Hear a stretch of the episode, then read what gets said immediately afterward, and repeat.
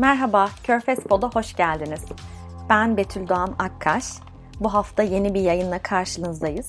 Bu hafta yayınımız diğerlerinden biraz uzun olacak çünkü iki haftalık meseleler birikti ve gündemde bir takım değişiklikler oldu. O yüzden hemen başlayabiliriz.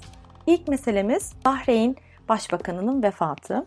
Bu hafta Bahreyn Başbakanı Şeyh Halifa bin Salman el Halifa yani Bahreyn'i yöneten aileden birisi Şeyh Halifa vefat etti. Kendisi 84 yaşında Amerika'da vefat etti. 1971'den bu yana yani Bahreyn ulusal hakimiyetini aldığından bu yana başbakandı.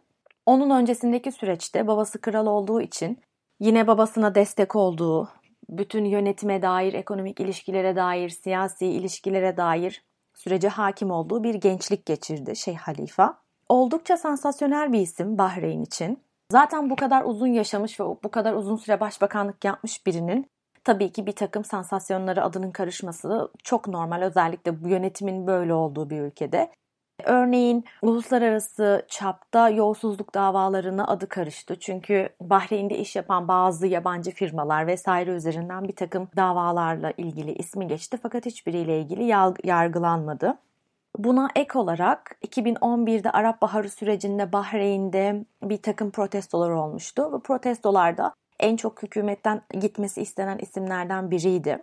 Adının karıştığı bu yolsuzluklar, çok yaşlı olması, uzun süredir bu işlerin içinde olması, pek çok ekonomik ve siyasal bağın kesiştiği noktada olması bunda etkili. Ama aynı zamanda reforma ve dönüşüme en çok karşı çıkan isimlerden birisiydi. Bunda tabii ki bir takım kişisel durumlarının ön planda olması da önemli. Şey Halifa'nın kendine ait bir adası var Bahreyn'de, kendine ait bir marinası var. Yani bir takım şeyler çok göz önündeydi.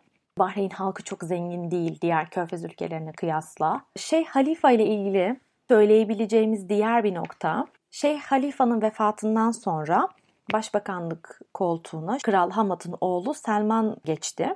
Şeyh Selman ve zaten kendisi veliaht prens e, ve genelde körfez ülkelerinde birden fazla makamı yönetebilirler. Bu noktada bir sıkıntı yok. Bu hafta konuşacağımız ikinci önemli mesele Katar'la ilgili. İki hafta önce Katar'da bir seçim yapılacağına dair açıklama yapıldı. Bu seçim 2021 Ekim'de yapılması planlanıyor ve Shura Council ya da Advisory Council dediğimiz danışma meclisinin seçimleri. 1998'den bu yana planlanan bir meclis bu. Ee, şey Hamad döneminde yani şu anki emirin babası döneminde ortaya atılan bir fikir. Kendisi zaten reform hareketleriyle, demokrasi çağrısıyla bilinen çok açık fikirli bir adam hala hayatta. Şeyh Hamad'ın talep ettiği bu konsey 2011 Arap Baharı sürecinde aslında tekrar hemen planlansın, hemen yapılsın diye düşünülmüş bir konseydi. Fakat seçimler sürekli ertelendi. Tabii ki bunda Arap Baharı, ülkedeki yönetim değişikliği, sonrasında Körfez krizinin olması gibi pek çok mesele etkili. Emir geçen yıl bu seçimleri e, düzenleyecek bir kurulun kurulması çağrısını yapmıştı. Demek ki kurul çalışmaya başlamış ki Ekim 2021 için tarih verildi. Bu konsey ne olduğunu biraz konuşalım. Şimdi Katar'ın siyasal yönetimi tamamen oligarşisi yani monarşik bir sistemi var. Eltani ailesinin belli bir soyunun yönettiği bir ülke Katar ve bütün detaylar yani emir, emirin nasıl tahta geçtiği, emirin kimlerle evlendiği vesaire bunlarla ilgili anayasada maddeler var. Katar bu anlamda oldukça net bir aile yönetimi uygulayan bir emirlik. İki şekilde seçim yapılıyor Katar'da. Birisi belediye seçimleri. Belediye seçimleri tamamen danışma görevinde. Yani belediye seçimlerine katılabilirsiniz, belediyelerde yönetime girebilirsiniz. Fakat bu bir karar merci olmanızı yahut bir e, yeni yasa çıkarmanızı, kanun tasar tasarlamanız anlamına gelmiyor. Tamamen danışma onaylı. Buna rağmen sürece insanlar dahil edildiği için oldukça pozitif karşılanıyor. Ve bu seçimlere kadınların da katıldığını sık sık görüyoruz. Yani en son yapılan seçimde ben Katar'daydım ve billboardlarda pek çok kadın vardı. Ama tabii ki hangi bölgede hangi aile oturuyorsa genelde onun üyesi seçiliyor. Çünkü oy veren insanlar o aileye mensuplar. Ee, daha sonra belki Körfez ülkelerindeki seçimlerle ilgili özel bir yayın yaparız. Çünkü aslında cidden değişik yorumları var seçim sisteminin bu bölgede. İkinci seçim dediğimiz ise bu Advisory Council yani Şura Council'ının danışma konseyinin seçimleri. Şu ana kadar hiç yapılmadı. Ama yapıldığında planlanan şey 45 kişilik bir konsey olması, konseyden çıkacak her kararın bağlayıcısı emir. Yani eğer emir onaylamazsa hiçbir şekilde bu yürürlüğe girmiyor. Üçte ikisi seçilmiş, üçte biri atanmış olacak. Şu ana kadar hepsi atanmış. Ama mesela emir geçen yıl dört kadını atamıştı ve bu çok hoştu yani güzel bir adım olmuştu. Körfez siyaseti için düşündüğümüzde. Bu konseyin ve bu tarz seçimlerin Katar'da aslında yıllardır hakim olan yani eski kültürlerinde hakim olan o danışma geleneğinin ön plana çıkarılması hedefleniyor. Ve bu sayede belki adım adım yasama sürecine halktan daha farklı bir desteğin olması bekleniyor. Çünkü bu ikinci seçim dediğim danışma konseyi seçiminin iki farklı görevi var yürütmesi beklenen. Bunlardan birisi hükümetin yani yönetimin hazırladığı bütçeyle ilgili fikir beyan edebilecek ama o bütçeyi hazırlayamayacak. İkincisi bakanların performansıyla ilgili yorum yapabilecek ama tabii ki son hak yine emire ait herhangi bir konuda. Bu, bu noktada böylece bir yasama sürecine katkısı olabilecek bir pozisyonu var danışma meclisinin. Şöyle bir vurgu yapılmış yapılan çağrıda. Bunun ulusal kimlikle ya da milli yani milli duygularla vesaire ilgili değil. Yani mesele oldukça böyle net ve açık yaklaşılmış. Çünkü Körfez krizinden sonra bir artan yani milliyetçilik var bölgede. Bu noktada biraz daha ona vurgu yapılmamış yani Katarlılık bu, bu çok e, açık bırakılmış. Şu anlama geliyor olabilir yani seçime yalnızca Katarlılar mı katılacak? Katarlı anneden doğanlar da katılabilecek mi? Babası Katarlı olmayanlar ya da seçime katılacak insanlar yani oy vermek ve seçilmek için devlet tarafından mı seçilecek yoksa belli bir yaşın üstündeki ya da belli bir koşuldaki herkes bu hakka doğal olarak sahip olacak mı? Bunu bilmiyoruz. Bu açıklanmamış ama şu vurgulanmış. Bu bir çok partili seçim değil. Bu emirliğimiz sistemi içinde kurallarını kendimizin koyduğu hani e, yerel şeyleri de barındıran bir sistem olacağı söylenmiş. Bu neden söyleniyor ya da bu ne anlama geliyor? Örneğin Birleşik Arap Emirlikleri'nde de seçim oluyor ama oy vereceğinizi devlet size söylüyor. Yani herkes oy veremiyor. Evinize bir davetiye geliyor, bir özel numara geliyor.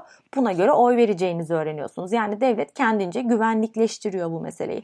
Aynı şey Katar için de geçerli olabilir. Bu noktada Katar Birleşik Arap Emirlikleri modelini mi tercih edecek? Yoksa daha açık bir model mi tercih edecek? Bunu bilmiyoruz. Yani hangi koşullar sizi seçmen ya da seçilmeye hak kazanmış insan yapacak onu bilmiyoruz. Körfez krizi sonrası bu sürecin ıı, hızlanmaması ve işte bu şekilde 2021'e tarihlenmesini de gayet normal buluyorum. Çünkü iç meselelerde zaten bir takım karışıklıklar vardı.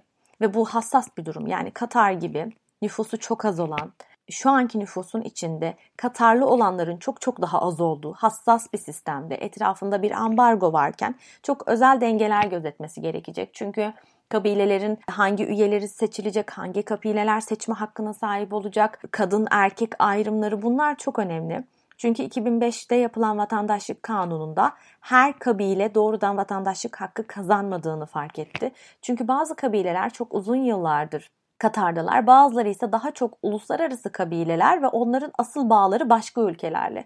Bu da tabii ki onları iç güvenlik noktasında sıkıntılı olarak tanımlatıyor yani Katarlı yöneticilere. Bugün konuşacağımız diğer bir mesele Birleşik Arap Emirlikleri'nin F-35 alımı. E, bunu zaten geçen hafta konuşmuştuk böyle bir mesele var diye ama henüz onaylanmadı demiştik. Evet Amerika artık onayladı seçimlerden sonra Birleşik Arap Emirlikleri 10,5 milyar dolar değerinde F-35'leri satın alacak. Ve bu sayede artık bambaşka bir güvenlik noktasındalar e, Orta Doğu'da. Birleşik Arap Emirlikleri'nin Washington Büyükelçisi Yusuf El Otayba oldukça sansasyonel bir isimdir. Yani söylediği şeyler genelde bir anlama gelir. İsrail'de yaptığı bir konuşmada tabii ki online bir konuşma ama bu onun ilk kez İsrail'de göründüğü bir görüşme. Bu nedenle de aslında ilginç bir adım. İsrail'in INSS isimli bir genelde hükümete yakın olarak tanımlanan yahut belki de doğrudan bağlıdır bilmiyorum. Think Tank'in de yaptığı konuşmada İsrail'le yapılan anlaşmanın da F-35 alımlarının da aslında tabuları yıktığını, bölgede de yeni trendlerin gelişmesine neden olduğunu söyledi. E, bu noktada artık bu alım da gerçekleşti ve önümüzdeki günlerde sürecin nasıl ilerlediğini göreceğiz. Diğer bir mesele yine ve son meselemiz Birleşik Arap Emirlikleri'nde bir kanun değişikliği yaşandı. Yapılan bu kanun değişikliği sosyal anlamda uygulanan bir takım kanunların daha tolerans tanıyan ve kişisel hak ve özgürlükleri olumlu yaklaşan bir bakış açısına sahip olmasını hedefliyor. İlki ülkede sıkça yaşanan töre cinayeti yahut namus cinayeti olarak tanımlanan honor killing'lerin artık hafifletici bir cinayet sebebi olarak görülmemesi kararı. Yani e, kabileler içinde, aileler içinde yapılan kadın cinayetleri artık hafifletici olarak kabul edilmeyecek. İkinci mesele yabancılar kendi ülkelerinin kanunlarına tabi olabilecekler. Birleşik Arap Emirlikleri içindeyken yaşadıkları boşanma, miras meseleleri gibi daha aile içerisindeki durumlarda. Bu ne anlama geliyor ve bu neden böyle değildi diyebilirsiniz. Bu yalnızca Birleşik Arap Emirlikleri'nde değil, Körfez'deki pek çok ülkede ciddi sıkıntı. Yani ben hukukçu değilim, çok detaylarına hakim değilim ama bunu Katar'da da gözlemlemiştim. Yani eşi vefat eden arkadaşlar ya da boşanan e, insanlar çok sıkıntılar yaşıyorlar. Çünkü kendileri bambaşka ülkenin vatandaşları ama Katar'ın uygulaması çok farklı. Aynı şey Birleşik Arap Emirlikleri için de geçerli. Mesela bu ciddi bir lobi meselesiydi. Çünkü 2013'te Norveçli bir kadın tecavüze uğramıştı ve polis tarafından hapse mahkum edildi. Çünkü e, yani şartlar tamamen farklı. E, şeriat uygulanıyor. Bu ve bunun gibi meselelerin önüne geçmek için çünkü halkın çoğu yabancı ve önümüzdeki yıl yapılacak Expo'da da 25 milyon daha fazla yabancının gelmesi planlanıyor. Yani şu an ülkenin nüfusu herhalde %90 yabancı, %85-90 gibi tam rakamlar açıklanmıyor. Bir de 25 milyon insanın geldiğini düşünün. Bu noktada daha tölereyi kabul eden, daha açık fikirli bir yapıya gitmeyi planlıyorlar. Çünkü gelen insanlar arasında yani homoseksüel evlilikler, ilişkiler vesaire olduğunda çok sıkıntılı durumlar ortaya çıkıyordu yöneticiler için. Bu noktada galiba daha toleranslı davranacaklar. Human Rights Watch'un yaptığı açıklamada bu meseleye oldukça sıcak baktıklarını, geliştirilmesi gerektiğini söylüyorlar.